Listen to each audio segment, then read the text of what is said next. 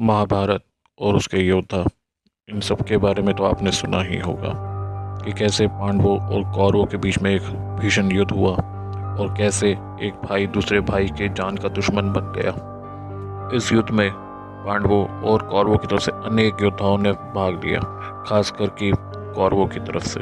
और कहीं अनगिनत योद्धाओं को वीरगति प्राप्त हुई। लेकिन अगर मैं कहूँ कि उन योद्धाओं में से एक ऐसा योद्धा है जो आज तक जीवित है। तो क्या आप यकीन करेंगे? जी हाँ उन सभी योद्धाओं में से एक ऐसा योद्धा भी है जो आज तक जीवित है और आज भी अपने कर्मों का फल भुगत रहा है। और उस योद्धा का नाम है अश्वत्थामा। जी हाँ अश्वत्थामा, जो कि श्री गुरु द्रोणाचार्य और माता कृपी देवी के एकमात्र संतान है।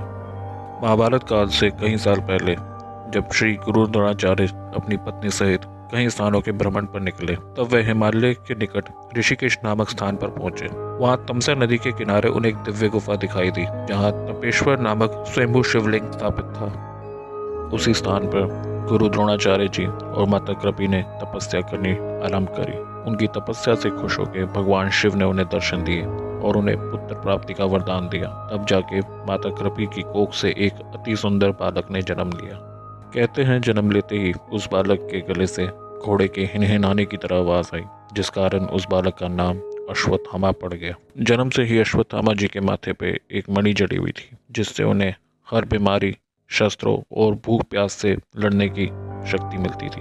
गुरु द्रोणाचार्य जी और श्री अश्वत्थामा जी ने दोनों ने महाभारत के युद्ध में कौरवों की तरफ़ से युद्ध लड़ा था और उनकी वजह से पांडवों को बहुत ज़्यादा क्षति भी पहुँची थी। ये देख भगवान श्री कृष्ण ने अर्जुन को कूटनीति का प्रयोग करने को कहा और इसी कूटनीति के कारण गुरु द्रोणाचार्य जी की हत्या संभव हो पाई। इस बात से क्रोधित होकर अपने पिता की मृत्यु का बदला लेने के लिए अश्वत्थामा जी ने युद्ध की समाप्ति के बाद पांडवों के पाँच पुत्रों की हत्या कर दी थी। इस बात का समाचार पांडवों को और भगवान श्री कृष्ण को प्राप्त हुआ, उन्हें बहुत ही क्रोध आया और वह अश्वत्थामा जी से युद्ध करने के लिए निकल पड़े, जो कि उस समय ऋषि व्यास के आश्रम में छिपे हुए थे। जब पांडव और भगवान श्री कृष्ण वहाँ पहुँचे, तब अश्वत्थामा जी को पता चला कि अर्जुन के पुत्र अभिमन्यु की पत्नी अभी गर्भवती है, जिसका यह मतलब था कि पांडवों का वंश अभी पूरी तरह नष्ट नहीं हुआ है। जो कि उनका उद्देश्य था। ये सुनने के बाद अश्वत्थामा जी ने पांडवों पर ब्रह्मास्त्र का प्रयोग किया, जिसके बदले भगवान श्री कृष्ण अर्जुन को ब्रह्मास्त्र का प्रयोग करने का आदेश दिया। ये देख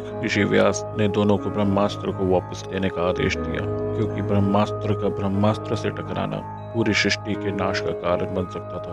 अर्जुन ने तो अपना ब्रह्मास्त्र वापस ले लिया, पर अश्वत्थामा जी को अपना ब्रह्मास्त्र वापस देना नहीं आता था। तब ऋषि व्यास जी ने अश्वत्थामा जी को कहा कि वे अपने शस्त्र की दिशा बदले। तो अश्वत्थामा जी ने उस ब्रह्मास्त्र से अभिमन्यु के पुत्र पर वार किया, जो भी अपनी माता की गर्भ में था और अभी पैदा भी नहीं हुआ था। इस वजह से भगवान श्री कृष्ण को अश्वत्थामा जी पे बहुत गुस्सा आया और उन्होंने अश्वत्थामा जी को श्राप दिया कि वह अमर रहेंगे और सृष्टि के अंत तक यहीं भटकते रहेंगे। उन्होंने उनकी माथे पे लगी बहुमूल्य मणि भी उतरवा दी। और उन्हें भटकने के लिए छोड़ दिया। इस वजह से अश्वत्थामा जी तो अमर हो गए और आज भी हमें ऐसे कहीं सबूत मिल जाते हैं जो ये प्रमाणित करते हैं कि अश्वत्थामा जी आज भी ज़िंदा हैं और आज भी अपने इलाज के लिए इधर उधर भटक रहे हैं और दर दर की ठोकरें खा रहे हैं। अश्वत्थामा जी के ज़िंदा होने की कई किस्से और कहानियाँ कई बार तो लोगों ने खुद प्रमाणित किया है कि उन्होंने साक्षात अश्वत्थामा जी को देखा है। ऐसा ही किस्सा सुर्खियों में आया था मध्य प्रदेश से। जहाँ पर एक डॉक्टर के घर का दरवाज़ा रात को ज़ोर ज़ोर से किसी ने खटकाया। जब डॉक्टर ने दरवाज़ा खोला तो बाहर एक बारह फुट लंबा आदमी खड़ा था, जो कि बहुत ही दर्द में था। डॉक्टर ने उस आदमी को अंदर बुलाया और कुर्सी पे बैठा के उसका इलाज करने लगा। अंदर की रोशनी पे उन्होंने देखा कि उस आदमी के माथे पे बहुत बड़ा जख्म है, जिससे खून बहे जा रहा था। डॉक्टर ने उस पर दवा लगाई और पट्टी भी करी, पर उस आदमी का खून रुकने का नाम ही नहीं ले रहा था। ये देख उस डॉक्टर ने मज़ाक में ही बोला कि तुम्हारे माथे का खून तो रुकने का नाम ही नहीं ले रहा। कहीं तुम अश्वत्थामा तो नहीं? बस इतनी बात बोल के डॉक्टर जब अंदर के कमरे से पट्टी लेकर आए तो उन्होंने देखा वह आदमी वहाँ से गायब था। हैरत की बात तो यह है कि डॉक्टर के घर के सभी दरवाजे, सभी खिड़कियाँ बंद थे। कोई आदमी तो इस तरह से गायब नहीं हो सकता था तो डॉक्टर को ये समझते देर नहीं लगी कि वो और कोई नहीं, स्वयं अश्वत्थामा जी थे।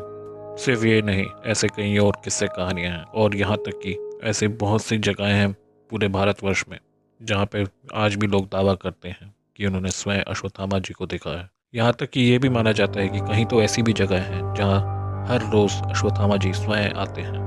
एक किस्सा ऐसा भी सुनने को मिलता है कि उत्तर प्रदेश के लकीरपुर नामक जगह पे एक मंदिर है, जिसका नाम है बाबा ललोकीनाथ मंदिर। कहा जाता है कि आज भी अश्वत्थामा जी सबसे पहले सुबह सुबह यहाँ पे आकर शिव जी की पूजा करते हैं। ऐसा यहाँ के पुजारी और यहाँ के आसपास के लोगों का मानना। कुछ ऐसा सही एक किस्सा है शिवराजपुर मंदिर, कानपुर का, जो कि कहा जाता है कि अश्वत्थामा जी का जन्म स्थल है। जहाँ ये मंदिर है आज, वहाँ किसी जमाने में गुरु द्रोणाचार्य जी की कुटिया हुआ करती थी और यहीं अश्वत्थामा जी का जन्म भी हुआ था। कहा जाता है कि सावन के हर सोमवार यहाँ सबसे पहले अश्वत्थामा जी पूजा करके जाते हैं। सुबह मंदिर के द्वार खुलने से पहले ही शिवलिंग की पूजा हो गई होती है और बाद में जाके पुजारी जी और अन्य भक्त पूजा कर पाते हैं। बहुत से न्यूज़ चैनल्स वालों ने इस बात की जाँच पड़ताल करने की कोशिश करी है, मगर किसी को भी ना ही अश्वत्थामा जी मिले और ना ही उनके होने का कोई पक्का सबूत।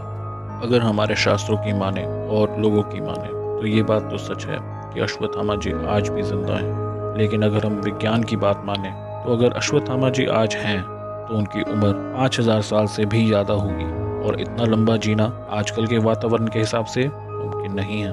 आप लोगों को क्या लगता है कि ये सब सच है या महज सिर्फ़ एक अंधविश्वास?